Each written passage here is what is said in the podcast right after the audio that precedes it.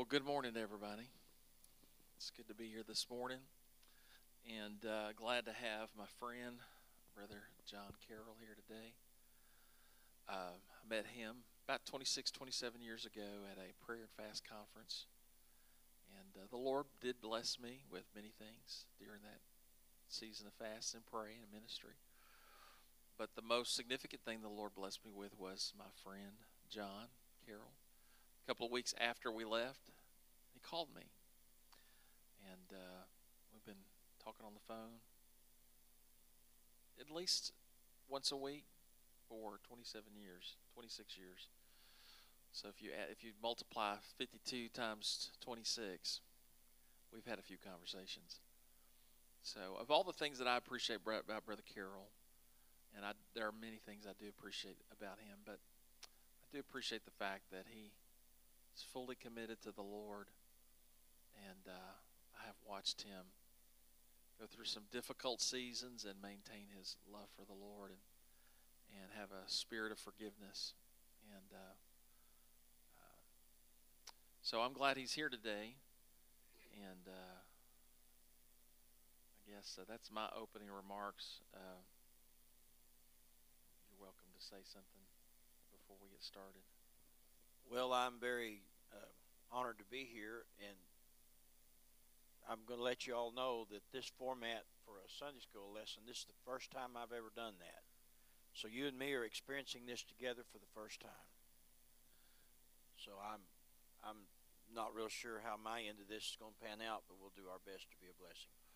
Brother Carroll is a good a good conversationalist, and uh, I'm pretty good at prompting good things to come out of him. He's a man of wisdom, and I think the Bible says something: a man of understanding will draw the waters out. And he's he's old enough now. There's there's a lot of wisdom there. So, uh, Brother Carroll, Brother Carroll, uh, I, I sent him a little list of a few things I might mention, and we'll just kind of go where it leads. But if you were going to share maybe one of the most significant experiences you had, what as a as a as a younger person, a younger adult, uh, what what's one or two of those things that stands out to you or you feel prompted to, to share? Well, of course, I was raised going to an apostolic church pretty regular. My mother was not always uh, in the church and faithful, but my grandmother was, and one aunt.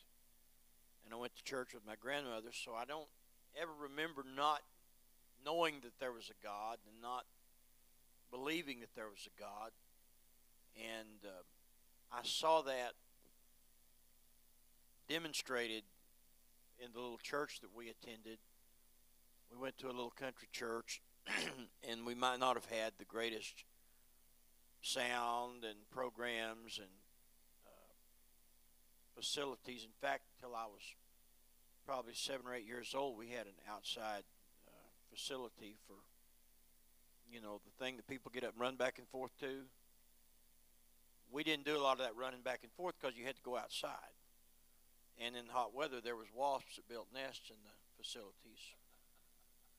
And in cold weather, you can understand the inconvenience of you know all of that. So we, we didn't have the best of circumstances in a lot of ways, but I never doubted that there was a God because I can remember instances when I was just a little child that maybe it was during a, a time of prayer or or the preaching of the word when the power of God would be so tangible and so manifest. It would be hard for me to uh, to zero in on only one time. But one of the first times that I remember such a dramatic, just just the knowing that God was in the house. I remember I was a child, and Brother Gary Howard came to preach us a revival, and. Uh, he walked into a service one night, and there was a young lady there in the church that we all knew she was drifting and, and flirting with the world and right on the edge of really getting herself in trouble. Brother Howard, of course, knew nothing about anyone in the service that night, but he walked in, and when he got up to preach, he he began to describe what the Lord had shown him. And I still remember he preached on shipwreck. And there was just, I don't know if everybody in the building, but I was a kid and I knew. I mean, I knew it was that girl. I knew she was the one he was reaching for. And he described her situation so accurately. And there was such a feeling of conviction that gripped that house that it would have been undeniable to, I would have thought, anybody that was there uh, to have assumed that there was anything other than a divine, some divine information being shared, that God was in the house, that God was reaching, that the hand of God was concerned with that direct situation.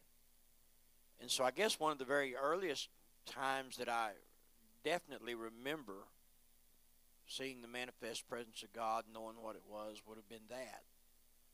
Um, didn't end well, sadly. But I remember that in the preaching, knew that that preacher had something. I knew that there was a there was a, a word from God coming forth, and that he had information that he didn't get by natural means. And that wasn't that wasn't all that uncommon in our little church, as it is not in yours too, I'm sure. But I can remember uh, times I just knew that the man of God had a had a direct line to heaven. It felt like, and was preaching to us. So it was it was anointed apostolic preaching was one of the first things that really really demonstrated to me the the fact that God was involved directly personally. Yeah, I'm I'm thoroughly convinced that that uh, it's such a blessing for a child, a young person, to have those formative experiences that they never forget. I know that I have some formative experiences that I remember as a small child, and it revolved around a lot of it revolved around being in church and he- hearing the word and the, the, the worship and and how it affected my young heart and how I can still I, I can still see from my perspective my little feet not barely reaching the end of the pew. I still have memories of uh, thinking one day my feet will touch the ground when I sit down. And uh, I'm thankful that the Lord had someone that took me to church to have those formative experiences as a child. Well, it's been my observation that stay home parents don't raise go to church kids very often. Amen. Amen. So uh, I, I had something here that really kind of kind of lines up with that. You told me a story. I thought it was so good. And I don't think I, I don't think I remember you telling me it, it before. You may have told me. I just didn't remember. But you know, and I, I phrase it in this way: What's some of the best advice or something the Lord gave you through someone that really helped you in your life, your ministry? Oh my goodness, there would have been be hard to zero that in on one thing, but the one thing that probably sticks out about as much as anything is early on in my uh, endeavors to fulfill the will of God in my life and follow the call of God in my life. I was going through a pretty difficult time. and God has been so kind over the years that at the right time, He'd bring someone into my life and cross paths at just the right time that I needed it. Uh, it just seems like that, that when the lesson needs to be taught, the teacher will show up. But I remember Wayne McLean some of you may know, remember Brother McLean. I can't, can hardly talk about him without getting emotional. He was such a great man of God. And uh, I remember I was really going through it one time, and I got a chance to talk to Brother McLean. I don't remember the circumstances that surrounded it precisely but I remember he gave me some advice that I that stuck in my head, and never in my heart. More importantly, he put his hand on my shoulder and he said, "Son, let me give you some good advice." He said, "Gather the manna every day. Gather the manna every day." In other words, pray. Touch God. Touch the Word of God. Let the Scriptures speak to you. And be consistent about that. Good days, bad days, up days, down days. Gather the manna every day. And that's that's a very simple statement, but it, it, it resonated with me so much and I've never forgotten that. And I've tried to incorporate that into my life. Probably of all the things, and there's been a lot of great things men of God have told me, but probably as much as anything else that has kept me and made a lot of difference in my life, Brother McLean telling me, gather the manna every day, be consistent, be faithful. That was that would probably stick out. Well, it's amazing how a lot of times when the Lord, you know, has someone give you uh, advice, it's often not complicated. It's affirming. It's a scripture, you know. You see it throughout the scripture that that is a principle. Give us this day our daily bread. It's one thing to pray it. It's another thing to go out and gather it and uh, receive it and seek it and consume it. So, uh, just kind of along that same line, you know, in the area of, uh, you know, personal devotion. I mean, anything along that line that stands out to you that you'd like to share? Well, going back to uh, earlier experiences, in our little country church, there were a lot of praying people. And uh, we took up prayer requests, as I'm sure you do in your services, we do at Sky 2 Choir Pastor. Back home in that little country church, there was a we did things a little differently. We would receive prayer requests, and then instead of just all standing and praying a 30 second corporate prayer, when we would take prayer requests, then our pastor would direct us to let's kneel and spend some time praying. And so we would pray prayer requests, and sometimes, not all the time, maybe not even often, but a lot of times it would just break out in a prayer meeting, and would, the horses would get out of the, get out of the stalls and just run. We it turned into a prayer meeting, but there was a little lady. She she was very old. She's a little short lady that wasn't very tall, and she was bent over. Her name was Sister Pearl Garrison, and her husband was not in the church. None of her family was in the church, but she had served God very faithfully for many, many, many years. And Sister Garrison sat typically about one or two seats in front of where my grandmother and I sat. And when we would kneel and pray, well, naturally I could hear Sister Garrison prayer. And she had a, a way of praying that just arrested my attention. I was always just captivated by it.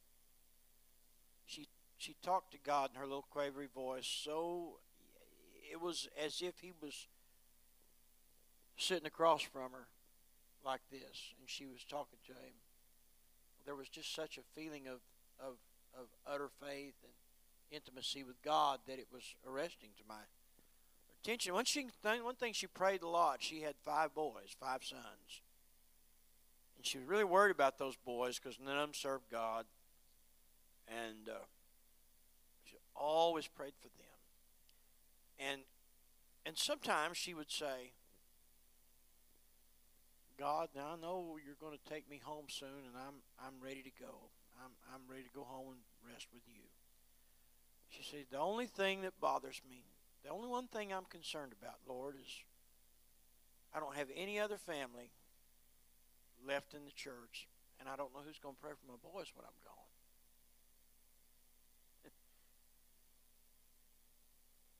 I always, I always heard her pray that, and there was something about that that just, it was just like a, you know, just like a rock in your shoe. You couldn't hardly get rid of. And I remember I was nine years old. Of course, I'd received the Holy Ghost when I was seven. I was nine years old, and I heard her praying that one Sunday night as we knelt to pray over prayer requests. And I was just inspired. I, I don't know if the Lord inspired me or if it was just something came up in my own heart. It was a good impulse, so it's probably God. But most of the ones that come from my own heart aren't very good. Never have been. But I remember being so touched by that that night, and I made God a promise. I never told her. I wish I had have probably. But I promised the Lord. I said I'm going to pray for her sons. Of course, they're old men. They're, they're I'm sure they're all dead now.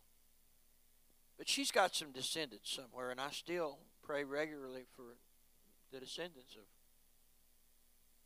of that old praying saint. And that that prayer life, I, I wanted to be able to pray like her. Uh, I could tell she'd put in time. That wasn't she didn't just kneel and pray between the pews in service during prayer request time. I could tell by the way she prayed that she knew God. And that that was that was that was another imprinted memory that, that sticks in my head. you know, uh, prayer seems to be such a difficult thing for people that are new believers because they haven't had those formative experiences. And prayer seems to be, uh, it, it doesn't make sense to us. We feel, you know, you might feel like, you know, what good is this doing? Right?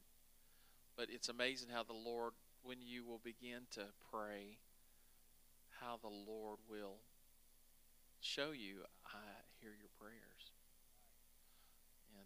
Have anything stands out in your mind recently in the past, something that just was very significant, you prayed it and and the Lord brought it to pass. Oh my goodness, there's all of us probably that have served the Lord for any length of time have got a long list of answered prayers um, I remember one of the most recent things that sticks out in my mind was a situation in my family that I was concerned about, and I started praying about it, and God profoundly and swiftly changed that. Um, not really comfortable going into a lot of detail about it in this setting, but but trust me, it was important. And believe me when I tell you that it did a 180 and it stuck.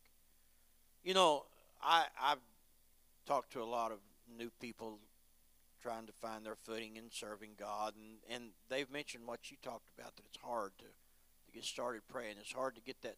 You know, if you never get that snowball rolling downhill, it'll it'll it'll keep growing the further it rolls. And sometimes it's just hard to get that snowball built and rolling. You know, I kind of view prayer kind of like a muscle and uh, you know when you when you when you are not in the habit of praying, I think it's possible to go long enough with not praying, and got to rebuild that muscle. It'll atrophy on you. Yeah, and uh, but if you learn how to pray, there are things that that just become a part of that conversation. You know, one of the things that you know, there's a lot of wonderful books written about prayer and I've been blessed by reading some of them, and a lot of teaching series on prayer, and and and probably the one that stuck out to help me this the series, preaching or teaching series, the one that impacted me the most and longest lasting, were the uh, tapes on prayer by Verbal Bean.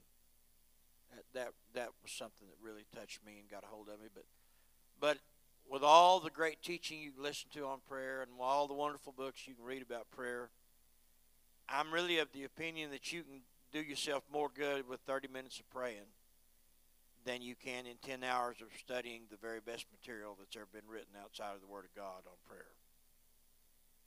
Just praying is what is it. I mean, yeah. if if you can if you can get someone to establish a, a routine of even starting out with five minutes, you can get them to do that for a month or two and get locked into that.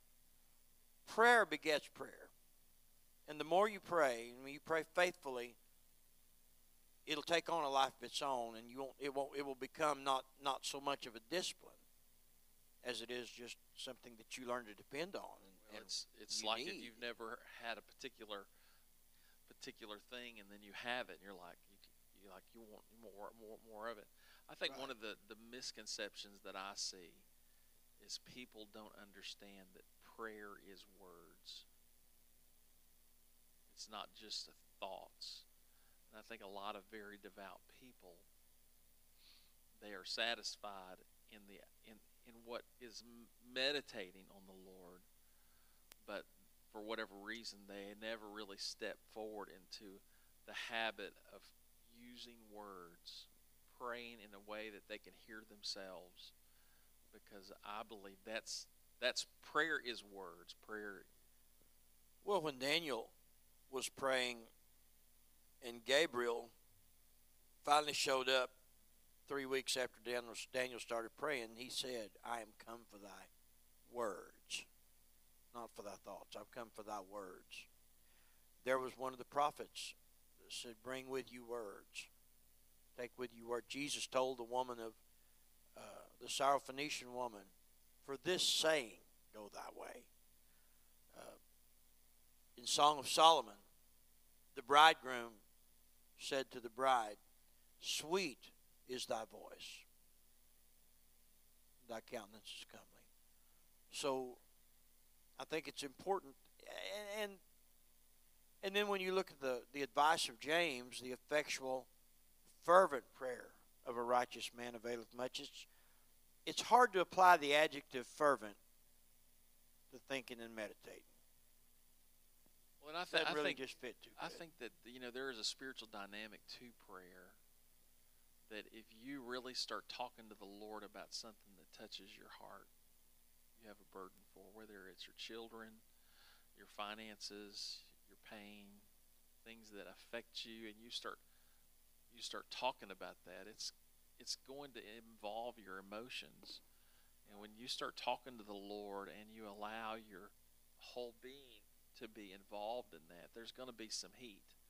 There's going to be some some emotion in that, and in that realm of praying with emotion, I, there is a, a spirit of prayer, and I believe it is in that realm. A lot of people that have been taught that praying in spirit or speaking in tongues is not for today, and many of them who do not believe in speaking in tongues have been baptized with the Holy Ghost because they began to move into that realm of the spirit of prayer.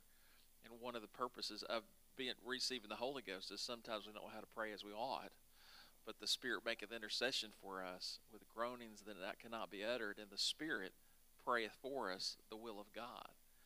And I truly believe if there, if there, if there was a way to just transmit a simple revelation to those that truly love Jesus, start praying out, out loud. loud.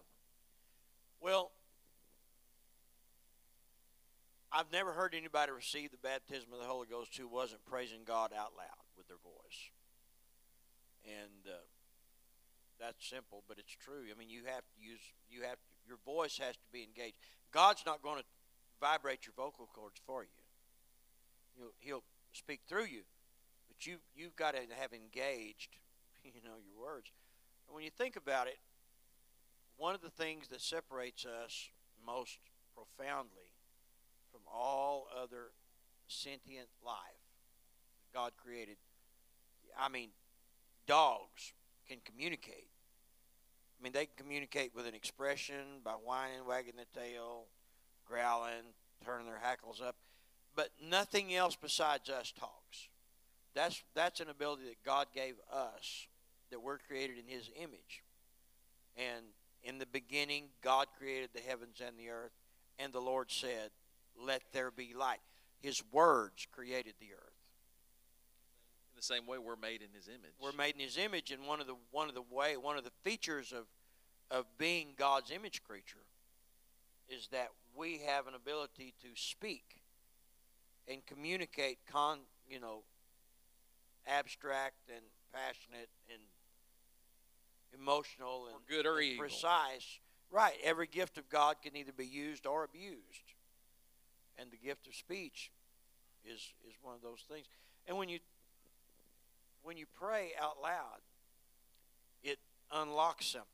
It, it, it has a way of opening something. I don't exactly know how to describe it in detail. I know a few things i don't understand all that good. But praying out loud praying with words it, it, it, it moves you into a gear that you can't do praying silently. And I think so much in the kingdom, we may know it and not be able to understand it. I, I may know I flipped that switch, the lights come on. But but if you ever study how electricity works, uh, they they have degrees for that, right? But it requires simple faith to turn on the switch and it worked. In the same way, simple faith opens up the possibilities of what the Word of God promises us. Exactly right. Exactly right.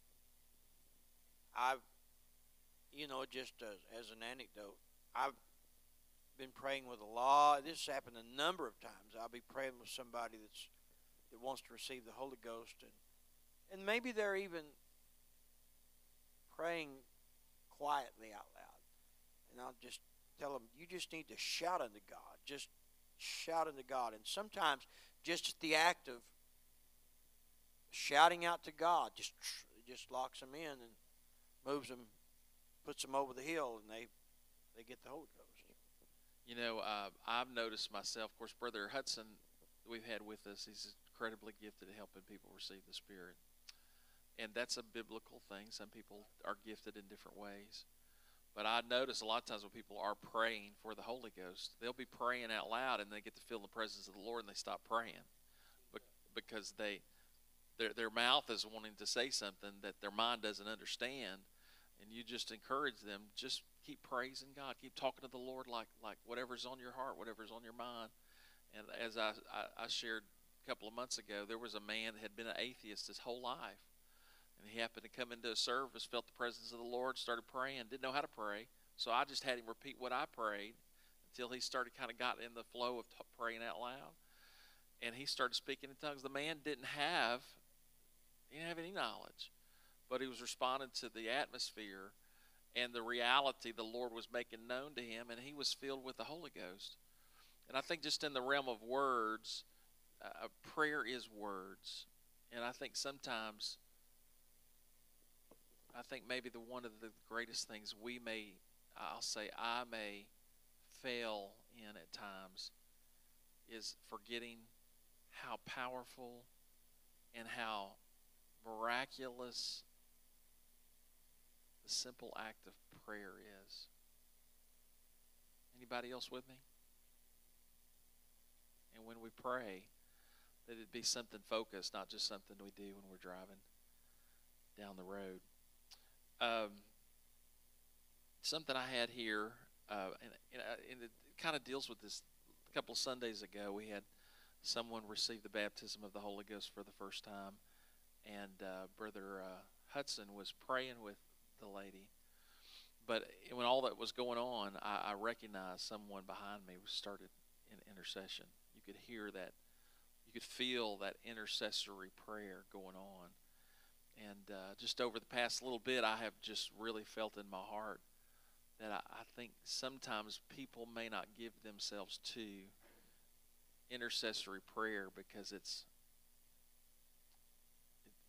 well i just think that sometimes we may not avail ourselves you could just talk about something along that line the need to well i will i want to read a couple of scriptures first it's been on my mind i looked it up here since you've been talking about the power of words. In the book of Hosea, chapter 14, beginning in verse 1, it said, O Israel, return unto the Lord thy God, for thou hast fallen by thine iniquity. Verse 2, take with you words and turn to the Lord. saying to him, Take away all iniquity and receive us graciously. So will we render the calves of our lips. Now, this was during the Old Testament, Old Covenant law, and we understand that God required animal sacrifice. But Hosea is recording in chapter 14, the first couple of verses, the concept that, that transcends that. That the words can, words sincerely and spoken with, with heartfelt authenticity, he uses the phrase, the metaphor, the calves of our lips. So, you're talking about intercession. Well, one reason some people shrink away from really uh, getting into heavy intercessory prayer because it's not visually appealing to see somebody. They get self-conscious. They don't. They don't look or sound uh, in a way. We're we're also conscious now of how we look because there's so much media and video and pictures. Thank God there were no video cameras when I was young and backslid. I would not like for there to be a, a visual record on the internet of the way I acted. But we're all so conscious of that, and, and man, people double up and, and groan like a, they sound like a cow caught in a barbed wire fence sometimes. And, uh, you know, it's a, it's a sound that I don't, that I hope never departs from Pentecost. We can't lose it, but it's, you know, it's a beautiful thing in the spirit, but to the carnal it looks stupid. It looks foolish. But we can't really care about things like that. But I remember there was a girl that uh, years ago I was pastoring in Salina. And she was, uh, we had a, a, a boy in our church. He, his mother and dad had three young men. They were grown, but you know, in the early 20s down to 18 or 19. And all three of them, they were foundational people in that church, good people. And two of the boys, the oldest and the youngest, were young ministers and faithful as a tree fork and, and just good boys. And, and that middle boy, bless his heart, he might have he was the most likable one of the three, really, personality wise. Well, not really. He just he definitely was. And he was a good kid. He was just a knucklehead. He he, he wasn't mean. He wasn't a bad kid. He wasn't. Uh, there was nothing. You know, when the bad boy's just he just full of mischief. He's he was just always getting himself in a bind somehow. When I first took that church in Salina, first time I met him, he was wearing an orange jumpsuit and there was glass between us. Uh, he was dressed all in orange, but and the reason he was in jail was because there was a, a go kart dealership there in our city, and, and old Jerry had gone. To be. He wasn't stealing anything. He just went joyriding one night. He he went and hot wired one of them go karts and took it for a good joyride, but he banged it up some. And of course, he brought it back and parked it the spot where he left it, but he was on candid camera, and um, so he spent a little time in the Crossbar Hotel enjoying striped sunshine. And that's the first time I met him. And he was just he was just honoring. He was just always getting himself in a bind. He loved the Lord. I th- I knew he did. He'd come to church, but he he wouldn't do anything that'd make you embarrassed or ashamed to be his mama or daddy. He was just honoring. He was just always in some kind of honoriness. And well, he finally he finally got out of. He had a couple of situations. He finally got to come back to church a little bit. He brought a worldly girlfriend back with him. And he was coming, but he wasn't really praying through. He was just coming. Mostly because his mama wanted him to, I think, and he liked me. But this girl, this is what happened. His girlfriend, God got to dealing with her. And she got real serious about seeking God. So he was a little scared to get in her way too much because he's afraid God would judge him. He knew enough about God not to, you know, not to get in the way of that. But she was, her mother was a uh, beautician, owned a beauty shop there in town, and of course you can understand how that, you know, her mother probably felt about Pentecostal people. Uh, she thought I was a Jim Jones. Nice enough lady, but anyway, this girl was seeking the Holy Ghost and went on months and months and months, and I'm telling you, she was serious about seeking the Holy Ghost. She was so serious about seeking the Holy Ghost that sometimes my wife and me would be the only ones left praying for everybody else had already gone home, and she's still at it. I mean, she, you know, the, the Bible said the devil will wear out the saints of the Most High. I'm telling you, them chronic seekers can do it too. And, uh, or she, she, I, I was just praying, and, and, and we hadn't been up there all that long, and there was not a, that, that church was not a, a church that was given to intercessory prayer. They just, they were, they were pretty tight and hadn't really been loosed in that department or taught much about that or had led much into that. I'd never heard anybody really get down and travail out of that congregation. And we hadn't been there too terribly long. And I was praying, God, how are we going to get real deep prayer started in this church? And, and of course, during this same time, this girl was seeking the Holy Ghost, and we, she couldn't break through. And, and I'm talking about serious about it. She is serious about it. And she she had embraced Pentecostal standards. We'd baptized her in Jesus' name. She was she wanted the Holy Ghost, but for some reason she was just stuck. One night we were having church on a Sunday night, and the Lord showed me a vision. I was praying. It kind of broke out in worship and prayer and ministry. I was down praying, and the Lord showed me a vision of my church secretary in a posture in the floor of deep travail. Well, let me tell you something. This is not being broadcast, is it? It is. Okay. Needed to know that. Uh, she was one of the finest ladies, her and her husband, some of the greatest people I've ever pastored, faithful as a clock. I mean, you could mark it on the calendar what they were going to do and when they were going to do it. They're good people.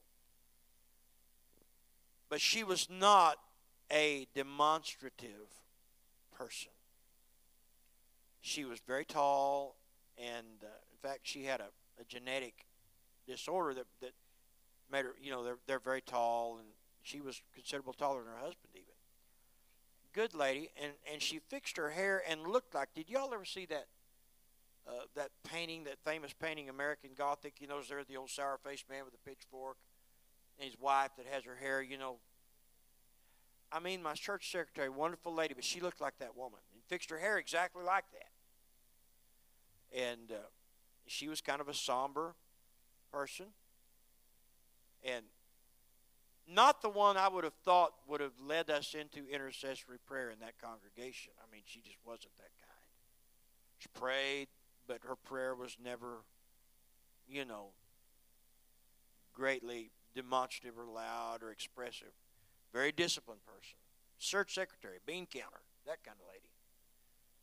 But God showed me a vision of that. And I got up and I thought, what about that? The Holy Ghost kept dealing with me. And I thought, well, how's that going to happen? And I felt the Lord impress me bring her up and lay hands on her. Well, I didn't, I'd never seen this, didn't really have a scripture for it, but I felt led of the Lord. So I stopped the church. I said, listen, I said, we, I feel impressed to do something. God showed me a vision of this good sister in a posture of deep intercessory prayer, and I said, I want her to come up and sit on the altar.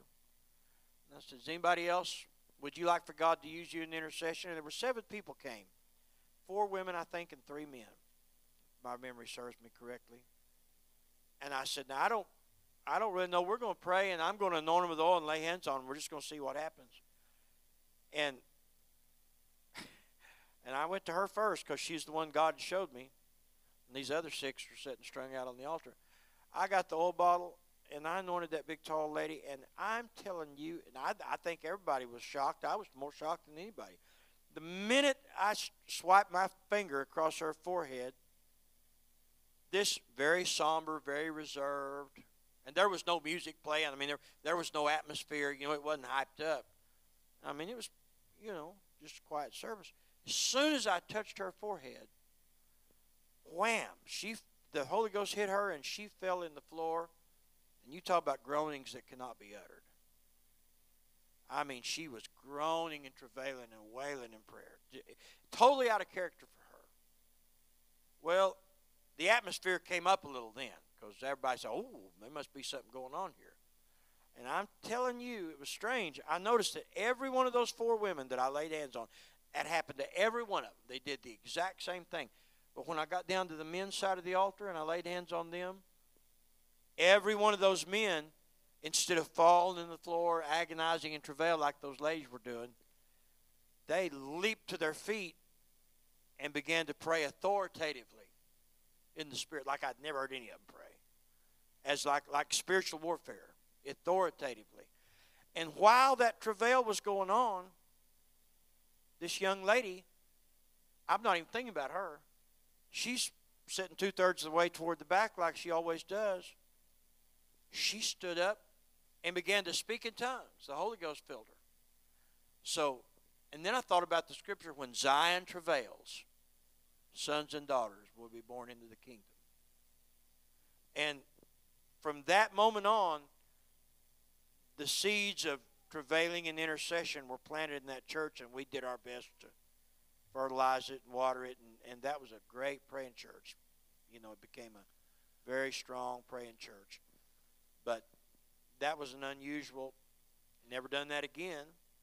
Uh, never seen it done or heard it done again. Never felt like doing it again. But uh, it it was profound to me at that moment because when that during this when that travail was right at its peak, that's when Rachel stood up, lifted her hands. Nobody praying for and received the baptism of the Holy Ghost. Spoke fluently and beautifully in tongues. There was no strain. There was no. Mm, There was no. You know. It was just a natural thing. that's beautiful. Well, we have reached the end of our time, but I do believe the Lord. Uh, I'm a, I'm convinced, and this is just my opinion, but I don't believe anybody gets saved if somebody's not praying for them. I really believe prayer is the mechanism that the Lord uses to draw people into the kingdom. And I encourage us all to recommit ourselves to that. Let's pray. We'll have we'll, we'll, wait till uh, uh, eleven to start, and uh, we'll start our worship service then. Father, we thank you today for these words, Lord, these words of wisdom, these words of faith, these words of testimony.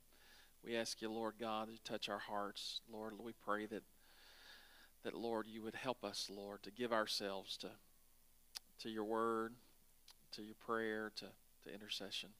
And everybody said in Jesus' name.